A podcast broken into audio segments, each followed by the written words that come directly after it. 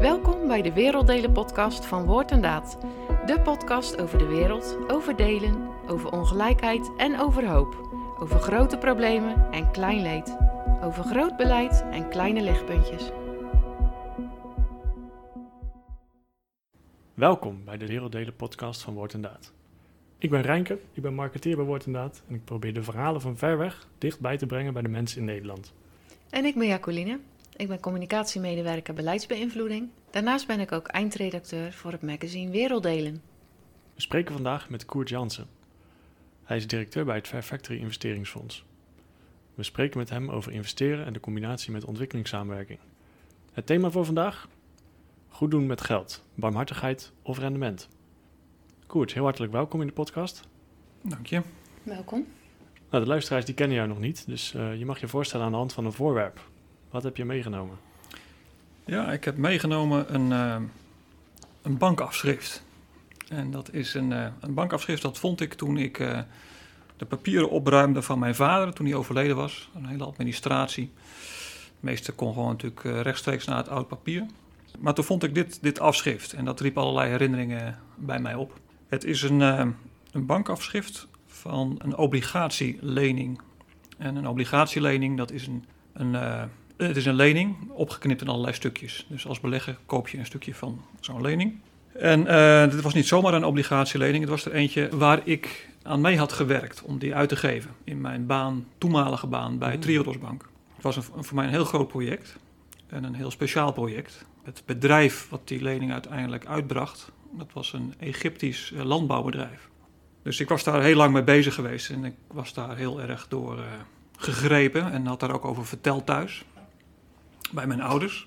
En mijn vader zei: Oh, dat is leuk, eh, Koert, uh, dat is goed. Dan ga ik straks ook die obligaties kopen, als dat kan.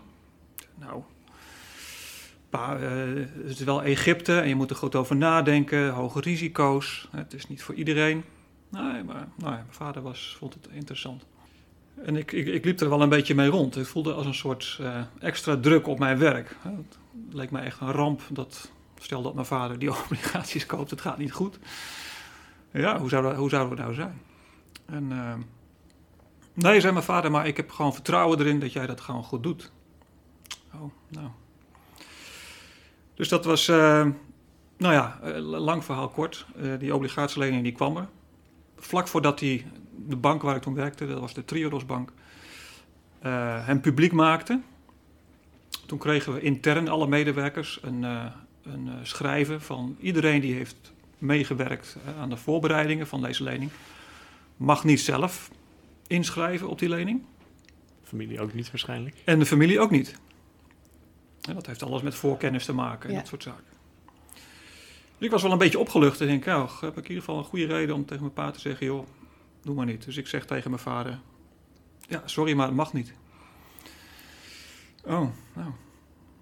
En uh, nou, toen kwam ik een week later weer eens uh, thuis. En toen had mijn vader op tafel een bewijs van inschrijving liggen naar obligatie. Ik zeg, wat? Ja, zegt hij, joh, want dan komt jouw baas toch niet te weten. en uh, nou, ik vond dat uh, wel heel, ik vond het toen wel een beetje een lastige. Maar ik, achteraf ben ik daar heel dankbaar voor. Want er sprak zoveel vertrouwen uit van mijn vader nou ja, in dit project. Dat vond hij oprecht een heel mooi project. Maar ook in mij. Van, joh, ik, ik, geloof wel in je en het komt vast goed. Dus nou ja, dat is wat ik heb meegenomen. Dus toen ik dit weer vond in zijn administratie, dacht ik, dit gooi niet weg. Ik, dit bewaar ik. Dat is echt een bewaarexemplaar. Dit is een bewaarexemplaar. Ja, mooi. Ja, ja. Heel mooi. Ja, dat zegt ook iets over jou, want je bent dus al langere tijd bezig met dat soort uh, investeringsprojecten met een hoog risico, maar ook met veel impact. Ja, je noemde het net al even, je hebt 18 jaar bij Triodos Bank gewerkt. Kun je iets vertellen over hoe je daar dan terecht komt en hoe, hoe kom je in dat soort investeringsprojecten terecht? Ja, ik was als, um, als student heel erg op zoek naar wat zal straks mijn uh, rol uh, in de wereld zijn. Ik was wel heel erg bezig met ja, wereldproblemen, van, problemen van arm en rijk. Dus ik, ik, besteedde daar in mijn studie ook wel aandacht aan, in de vorm van bepaalde scriptieonderwerpen en zo. Veel over, uh, ja, bezig met internationale handel. nou, toen moest ik op een gegeven moment een, stage doen voor mijn studie. En toen eh, ging ik, uh, ik studeerde op dat moment in, in Brussel een tijdje. En toen zat ik daar in de, de Mensa te eten. En eh, daar lagen altijd stapels folders van, van allerlei organisaties en, en dingen en evenementen. En daar zat ik zo tijdens het eten doorheen te bladeren. En toen vond ik een foldertje en dat uh, heette Krekelsparen. Krekelsparen, wat zou dat nou zijn? Dus uh, dat begon ik te lezen. En dat was, uh, het ging van uit van een klein Belgisch bankje. Dat, ik weet niet eens of het nog bestaat. Het heette toen Netwerk Vlaanderen. En dat ging erom van als je spaart, dan zorgen bij ons, dan zorgen wij ervoor dat je geld wordt geïnvesteerd in biologische landbouw, in sociale huisvesting, in culturele projecten. Ik denk, wauw, dat is interessant. Dat, triggerde mij enorm. En, dat was voor het eerst eigenlijk dat bij mij een kwartje viel van, uh, kwartje, geld. Heeft iets te maken met, met hoe het gaat in de wereld. Nou, toen um, heb ik die organisatie opgebeld. Ik zeg van nou, ik ben Koert Jansen en ik zoek eigenlijk nog een stage. Toen zeiden ze, nou, dat hebben wij hier niet, maar we zijn wel lid van een internationale organisatie. Zit ook in Brussel. Moet je daar niet eens heen? Nou, eh, daar ben ik naartoe gegaan. Daar heb ik mijn stage gedaan. Het was een internationale organisatie van uh, sociale investors, zoals uh, ze zich, zichzelf noemden. Triodos Bank in Nederland was een van die leden nou ja, en zo kwam van het een kwam het ander. En ben ik daar aan de slag gegaan. Ja. En uiteindelijk maak je dus de stap naar het uh, investeringsfonds van Wortendaad, het Fair Factory Development Fund. Wat trekt jou aan in de ontwikkelingssector? Ja, wat mij aantrekt in de ontwikkelingssector is, uh, en met name bij woord en daad moet ik zeggen, is aan de ene kant de, de, de intrinsieke zorg die er is voor dingen die niet goed gaan in, in de wereld. Dat is echt uh, dat is heel oprecht.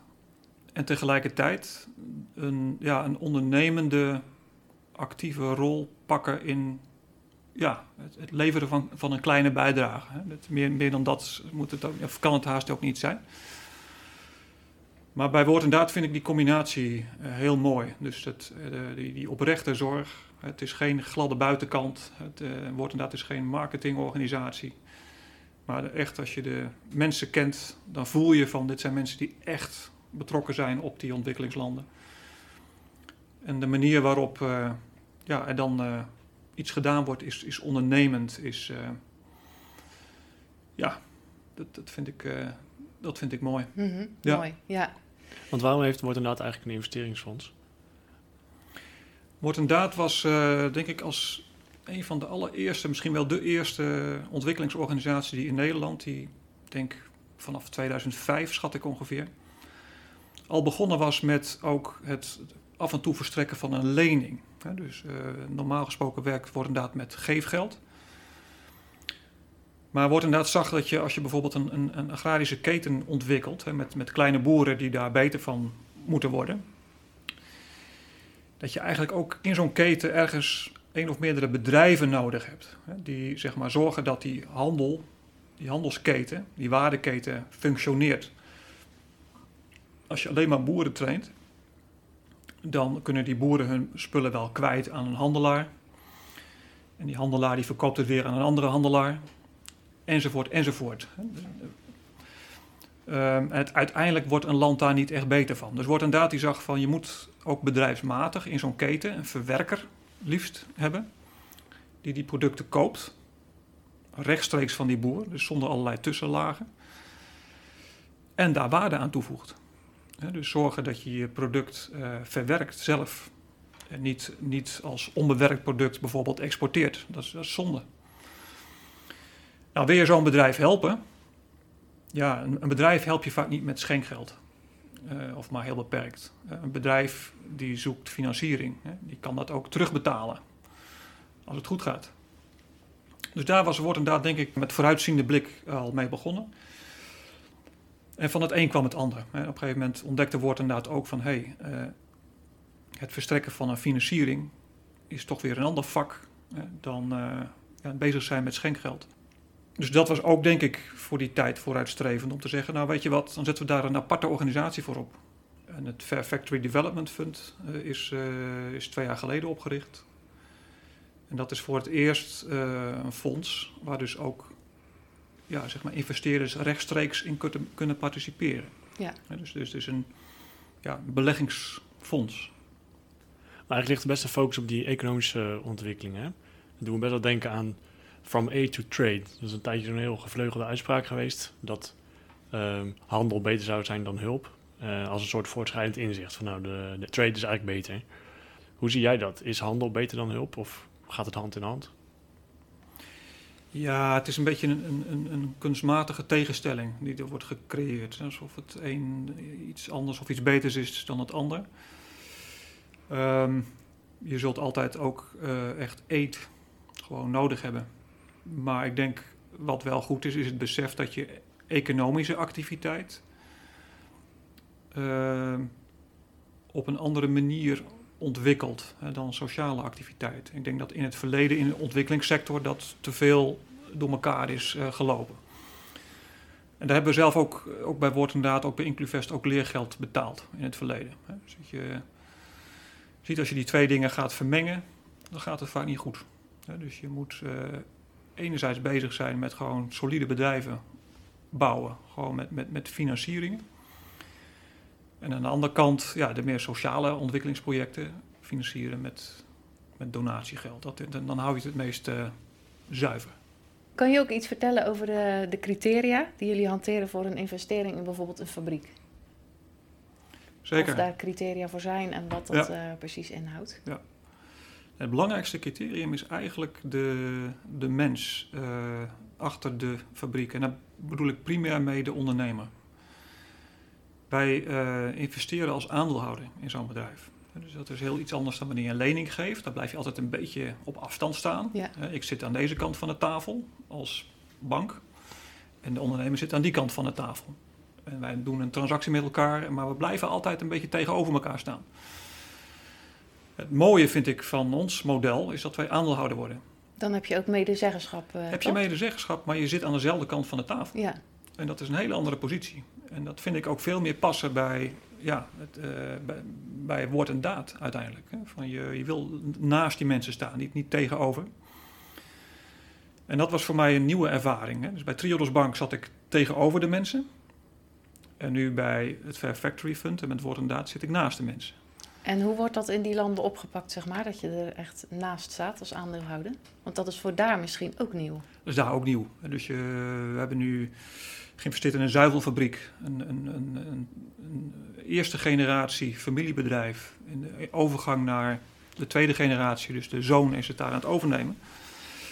Ja, en dan komt er in één keer zo'n vreemde vogel uit Nederland bij. Dus dat is ook natuurlijk wennen. En dat betekent ook dat wij eh, vaak wel een jaar onderweg zijn.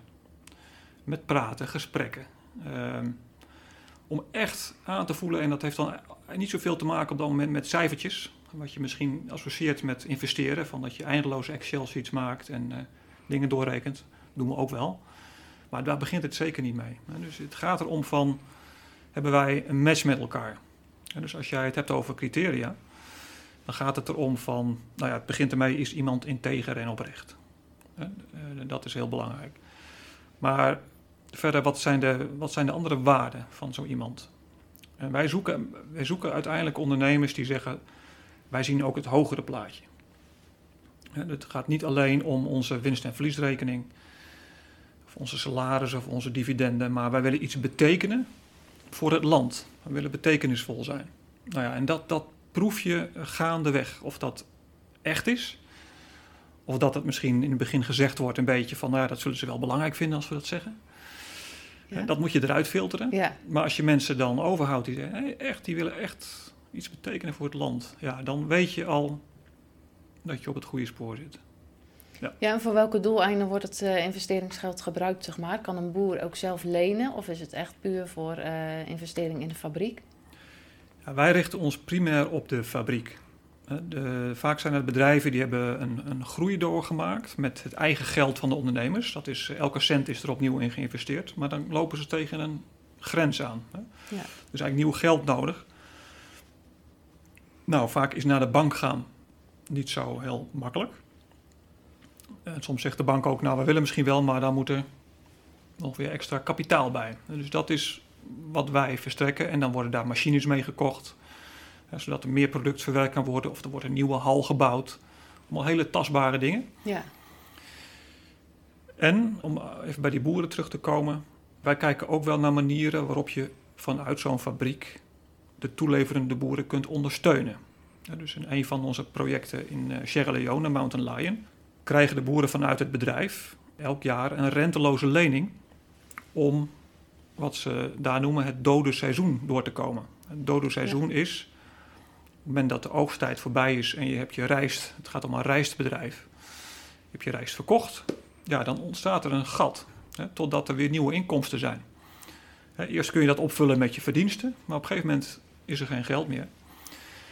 En wat er dan vaak gebeurt, is dat uh, er dan allerlei uh, slimme handelaren, noem ik ze maar, of uh, ze worden ook wel loan sharks genoemd, hè, geldverstrekkers, die zeggen nou, weet dat je het moeilijk hebt, je kunt bij mij wel even wat geld lenen om het seizoen te overbruggen. Nou ja, dan zijn de boeren vaak overgeleverd aan de, ja, de grillen van zo'n persoon. Want ja. Die, die waarschijnlijk vraagt, hoge rente vraagt. Die vraagt torenhoge rente, zonder dat de boeren dat vaak in de gaten hebben. Dus wat de fabriek doet, die zegt van nee, dat willen we niet. En dus de boeren krijgen gewoon een renteloze lening. En dan kunnen ze in ieder geval die periode ook overbruggen. Zijn er ook nog andere manieren waarop je jouw uh, invloed als aandeelhouder ten gunste van de gemeenschap kan aanwenden? Dit vind ik een heel mooi voorbeeld. Zijn er nog meer uh, dingen die je kan doen als aandeelhouder? Ja, zeker. Dus wij uh, zorgen ook dat voordat we aandeelhouder worden, dat we daar afspraken over maken. Van hoe staan we erin met elkaar? Het komt niet als een verrassing als we dat soort dingen zeg maar, ter discussie brengen. En vaak komen die ondernemers er zelf al mee. Een voorbeeld daarvan is bijvoorbeeld uh, in Bangladesh. Daar investeren we in een fabriek die maakt allerlei jute, uh, manden en kleden die ze verkopen hier in het Westen. En die ondernemer daar die hoorde van uh, een woord en daad project rondom social housing in Bangladesh. En die zei meteen, zonder dat we dat als het ware hoefden te pushen als aandeelhouder, hey, maar dat is interessant. Dat wil ik voor mijn gehandicapte medewerkers. Dat die gewoon een goede huisvesting hebben. Kunnen we dat niet regelen? En, en hij hoorde ook over de, de eco, eco-blokken, de duurzame bouwblokken, die we ook met een woord- en daad-project daar uh, produceren.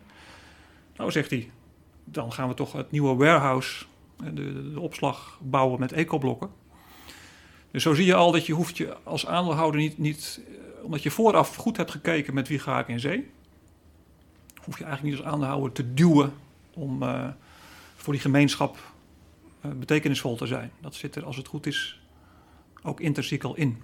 Om hier nog even op te blijven, ik ben bijvoorbeeld ook benieuwd of uh, hierdoor de boeren krijgen dus een beter loon, ook meer vastigheid, als ik het goed begrijp.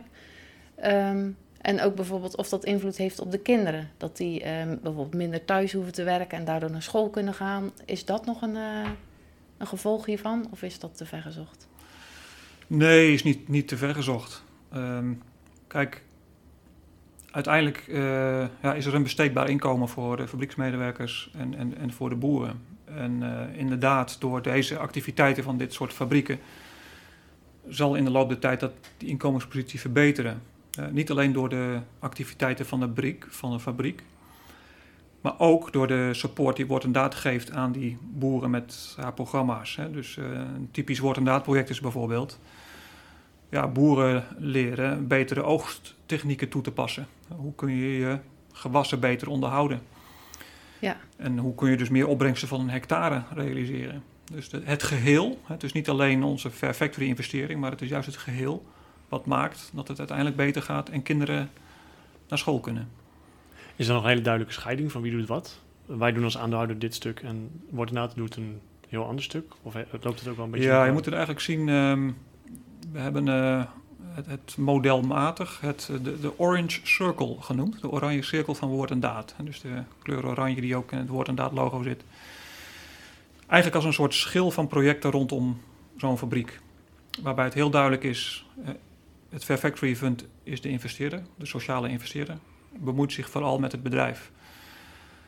Wordt inderdaad bemoeit zich vooral met boeren, maar ook bijvoorbeeld met eh, mensen die werk zoeken. En waarvan je zegt, nou ja, als ze werk zoeken kunnen ze toch in, meteen in de fabriek werken. Nee, vaak is dat niet zo, want die mensen zijn niet genoeg toegerust. Dus er is vakonderwijs nodig. Uh, nou, dat is ook typisch een activiteit van woord en daad. Uh, nou, ik had het al over social housing. En zo zijn er verschillende componenten die je, als het goed gaat, als het ware in kan pluggen in die cirkel rondom die fabriek, zodat het geheel sterker wordt. En dat gaat soms uh, niet vanzelf. Om een, een, voorbeeldje te noemen. Uh, onze investering in Ethiopië is in een uh, ja, moderne kippenslachterij, boerderij. wat zij wilden veranderen in, het, in, het, in, het, in de keten, in het systeem, is om die kleine boer erin te krijgen. Je kunt natuurlijk vrij makkelijk een hele grote kippenstal bouwen. Volzetten met kippen en een slachterij ernaast. Ja, is overzichtelijk. Maar deze ondernemers, die zeiden nee, dat willen we niet. We willen die kleine boeren, uh, willen we eigenlijk gaan toeleiden naar professionele pluimveehouders. Dus wat we doen, die boeren krijgen van ons kleine kuikentjes, eendagskuikens. Uh, die kunnen ze opfokken en terugleveren aan de fabriek tegen een, gewoon een hele goede en een stabiele prijs. Ze hoeven zich geen zorgen te maken over prijsfluctuaties die enorm kunnen zijn. Ze kunnen altijd bij ons terecht. Goede prijs. Maar dat is een systeeminnovatie. En dat is prachtig. Maar systeemveranderingen die gaan vaak niet zonder slag of stoot. Dus in dit geval, zonder er nou al te veel over uit te wijden, liepen wij er tegenaan dat de Belastingdienst het niet snapte. Nee joh, dit, dit, hoe, hè? Out, hoe noem je dat? Een outgrowers model. Dus daar, eh, nou ja, dat werd een heel ingewikkelde discussie. En dan zie je dat je als je een systeem wil veranderen, dan heb je af en toe een hobbel te nemen. Ja. Um, ja, zo'n investeringsfonds moet natuurlijk gevuld worden. Uh, wat voor soort beleggers trekt dit uh, aan? Ja, dat vind ik een, hele mooie vraag. Want dat vind ik um, een van de mooiste dingen van mijn werk, om met die investeerders te praten. Iedereen denkt altijd van, nou ja, je hebt leuk werk, want dan kun je naar zo'n land eens reizen en zo. Dat is ook zo. Maar waar ik heel veel um, uh, ja, uithaal, zijn ook die gesprekken met de investeerders. Dat zijn eigenlijk mensen, stuk voor stuk, die uh, goed geld hebben verdiend met hun werkzame leven. dus uh, gewoon een goed bedrijf hebben gerund. En die zeggen van ja, die, die overvloed die ik heb, die wil ik eigenlijk gaan delen. Dat, dat geld is, dat zeggen ze vaak ook letterlijk, zie ik niet als mijn bezit. Het is van, het is van, God, van God gegeven, aan mij toevertrouwd. En het moet nu zijn goede werk gaan doen. Het is niet meer nodig in mijn eigen bedrijf. Dat, dat, dat loopt, dat is nu bij mijn, uh, mijn kinderen bijvoorbeeld. Ehm, maar het moet nu zo, ja, het moet een zo goede werk gaan doen. En dan, dan vinden ze vaak het Fair Factory Development Fund een mooie investering, omdat ze zich, daar iets van zichzelf in herkennen. Dat gaat ook om ondernemers in die landen. Het gaat om uh, ja, impact maken, dus je wil een sociaal doel dienen. En ze zijn ook uh, niet bang voor risico's. Dat vind ik ook uh, elke keer weer een, een ontdekking van hoe, hoe, hoe mooi die mensen omgaan met risico's. Dus het zijn eigenlijk ook altijd ja, gelovige mensen. En ik denk dat ze voor een deel ook die houding hebben. Van, ja, gebaseerd op hun geloof, vermoed ik. En hoe zit dat bij jou, als ik dat vragen mag? Uit welk oogpunt ben jij hier ingestapt? Ja, toch ook wel heel sterk ehm, geïnspireerd door mijn geloof. Ja. ja. Dus ik denk dat ja, hoe het ooit allemaal gelopen is, dat, dat volletje in die Mensa in Brussel, ja, als je het allemaal terug gaat leiden van waarom ik nu hier bij jullie in de studio zit, ja, een merkwaardige gang van zaken, hoe dat zo kan lopen. Maar ik voel wel iets van een roeping om, om ook als, als christen hiermee mee bezig te zijn. En ik ja, het me heel dankbaar dat er dus blijkbaar mensen zijn, zoals die investeerders, die mij, of mij en mijn team, uh, dat geld toevertrouwen om daar dit soort dingen mee te doen. Ja, het zegt ook iets over dat uh, genoeg goed is, zeg maar. Ja. En dat ja. ligt voor iedereen verschillend, denk ik. Maar zou je hier nog iets over uh, kunnen zeggen? Ja. Nee, ik denk zeker. Um, als je ook um, ja, in, in, in de Bijbel leest, dan zie je, eh, er wordt heel veel gewaarschuwd eigenlijk hè, vanuit de Bijbel tegen, tegen hebzucht, wat het met je doet. En, uh, dus de, het is niet zozeer dat, dat uh, geld de bron is van alle kwaad, maar de geldzucht staat er ook. Hè? Dus de, de zucht naar altijd maar meer.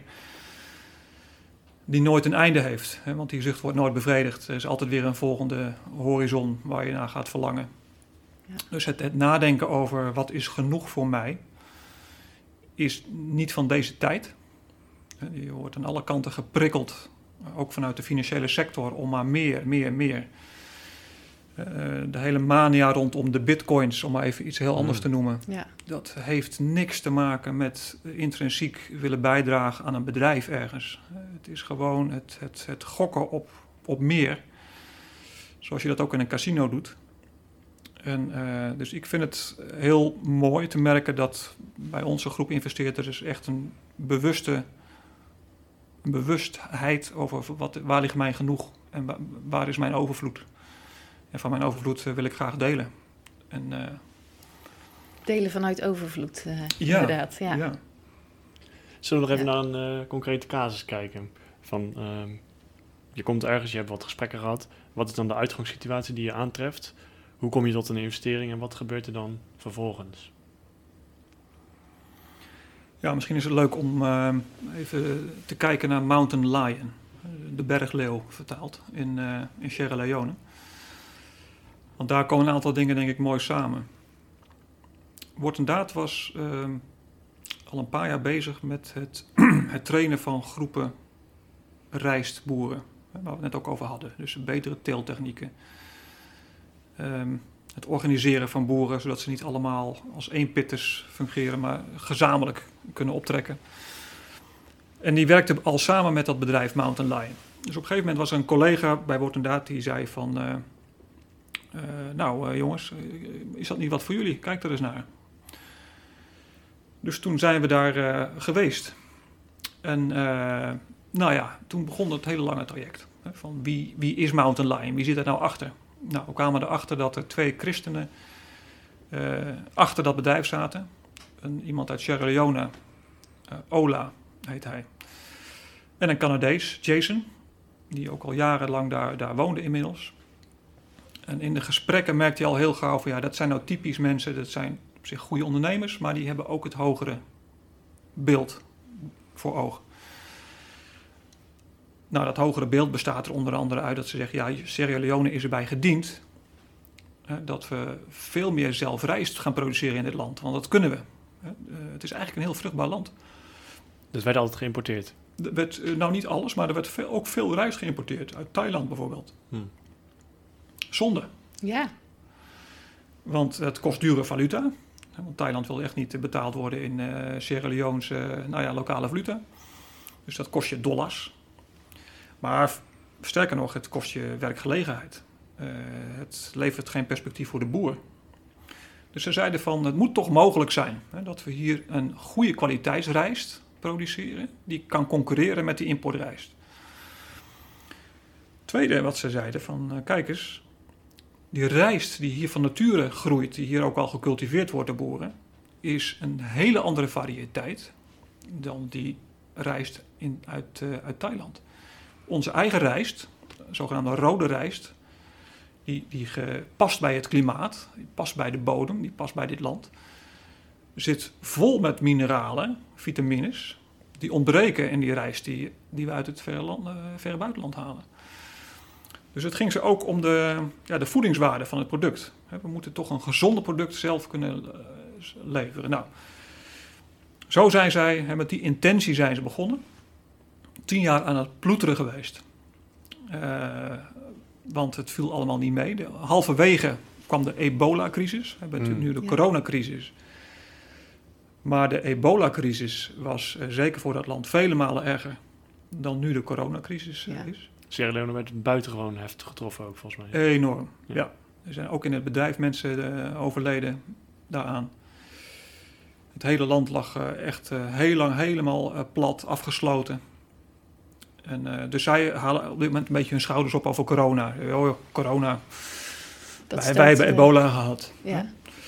Dus dat ehm, hebben ze allemaal meegemaakt. En dat betekende dat ze na een jaar of tien op zich een goede markt hadden ontwikkeld.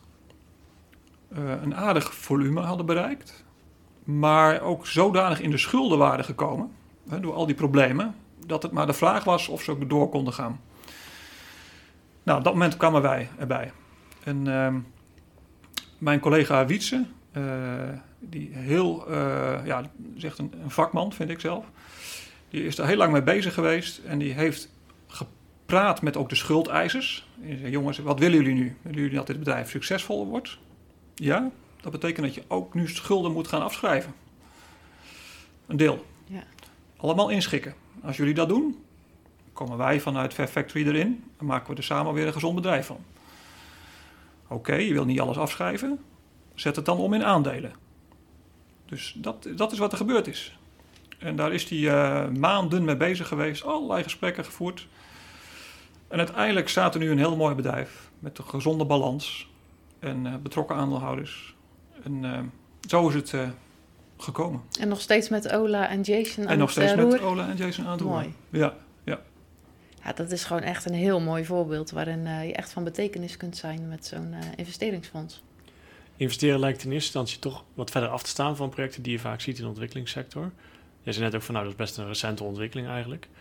Kun je nog even heel concreet maken, wat heeft iemand in armoede nou aan die investeringen die worden gedaan? nou dat is ehm, heel direct. Eh, kijk, de, de allerarmsten werken vaak niet in een fabriek. En de allerarmsten zijn ook vaak niet per se de boeren. Dus de, de, we hebben natuurlijk bij Woord en Daad wel ook het beleid van hoe, hoe reaching the unreached. En dat blijft ook voor ons wel een uitdaging. Van hoe doe je dat nou? Eh, het, het gebeurt wel, maar dan is het vaak eh, doordat bijvoorbeeld de ondernemers waar we mee werken zo ge- geworteld zijn in die gemeenschap dat ze die unreached wel zien. Hmm. En, en gaan kijken van, hé, hey, wat kunnen we doen? Concreet voorbeeld. Eh, de ondernemers in Ethiopië die zijn actief met een school... waar dove en blinde eh, kinderen worden opgeleid. Nou, zij zien bijvoorbeeld dat die kinderen, zelfs met diploma... ja, die komen echt helemaal nergens aan de bak. Want als je kunt kiezen eh, tussen iemand met een handicap of zonder handicap... nou ja, dan wordt toch vaak gekozen voor degene zonder handicap. Zo hard is het. Maar wat zij doen is, zij plukken toch mensen van die school. Ze zeggen, nou, jij bent weliswaar doof, maar je kunt prima eh, achter deze machine staan. Dus op die manier bereik je ook wel mensen die je normaal, hè, die je unreached zou kunnen noemen. En die anders echt tot de poor's of de poor zouden gaan behoren. Maar we zouden heel graag dat, daar nog manieren voor vinden om dat structureler te doen. Ja, Nou, het begin is, hè? begin is Dat is heel eh, mooi, denk ik al. Ja. Ehm, in jouw verhalen zien we dat bij het verlichten van armoede en het bieden van kansen eh, veel eh, variabelen een rol spelen. Hè? Je, heel veel partijen eh, heb je eigenlijk al benoemd. Er is geen quick fix voor. Zie jij een weg vooruit? Nee, geen, geen quick fix. Nee. Nee. Maar Nee. ik, ja, ik, ik geloof wel heel sterk in eh, de, aanpak van Fair Factory en Woord en Daad om dus langs die beide eh, ja, ankers zeg maar iets te ontwikkelen. En dus dat, dat inzicht is denk ik eh, wat we ook proberen uit te dragen en ook anderen mee proberen te, te inspireren. Met een lange ter- termijnvisie. Lange eh, termijnvisie ja. en ook ehm, misschien dat nog wel even als haakje om te laten zien van, eh, tuurlijk, wij doen het vanuit een bepaald motief. Wij hebben bepaalde grondbeginselen van waaruit we handelen. Maar eh, we kunnen ook laten zien dat het werkt. En daarmee bedoel ik dat ehm, juist die aanpak die wij voorstaan, die ook sterk op waarden drijft, robuust is. Want a- als je iets leert in dit soort landen, als je daar langere tijd actief bent, is dat de, pro- de problemen die je tegenkomt om uit die armoede te komen, Ja. maar ook om succesvol te zijn, die zijn eindeloos. Ja, Die zijn eindeloos. Ja. En wij maken zulke dikke rapporten voordat wij een investering doen. Uitgebreide risicoanalyses. En eh, die tackelen we dan allemaal. En dan gebeurt er toch weer iets waar we zeggen, ja, die, die hadden we echt niet zien aankomen.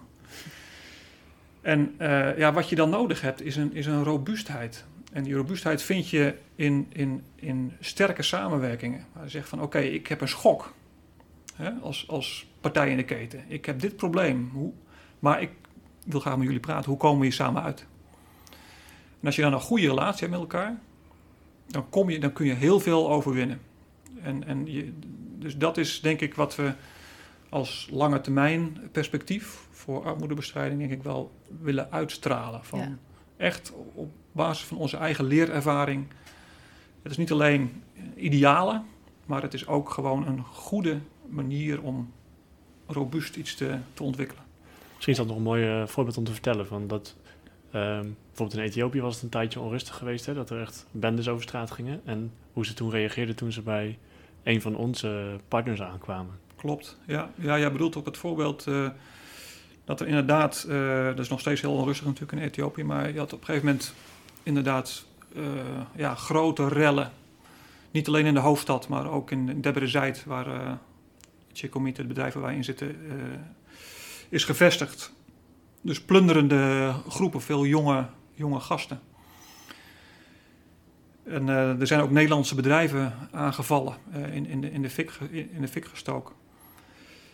Heel erg heftig. Dus op een gegeven moment eh, zagen die ondernemers ook zo'n groep naar zich toe komen. Nou ja, wa- wat je dan alleen nog maar kan doen is bidden op zo'n moment.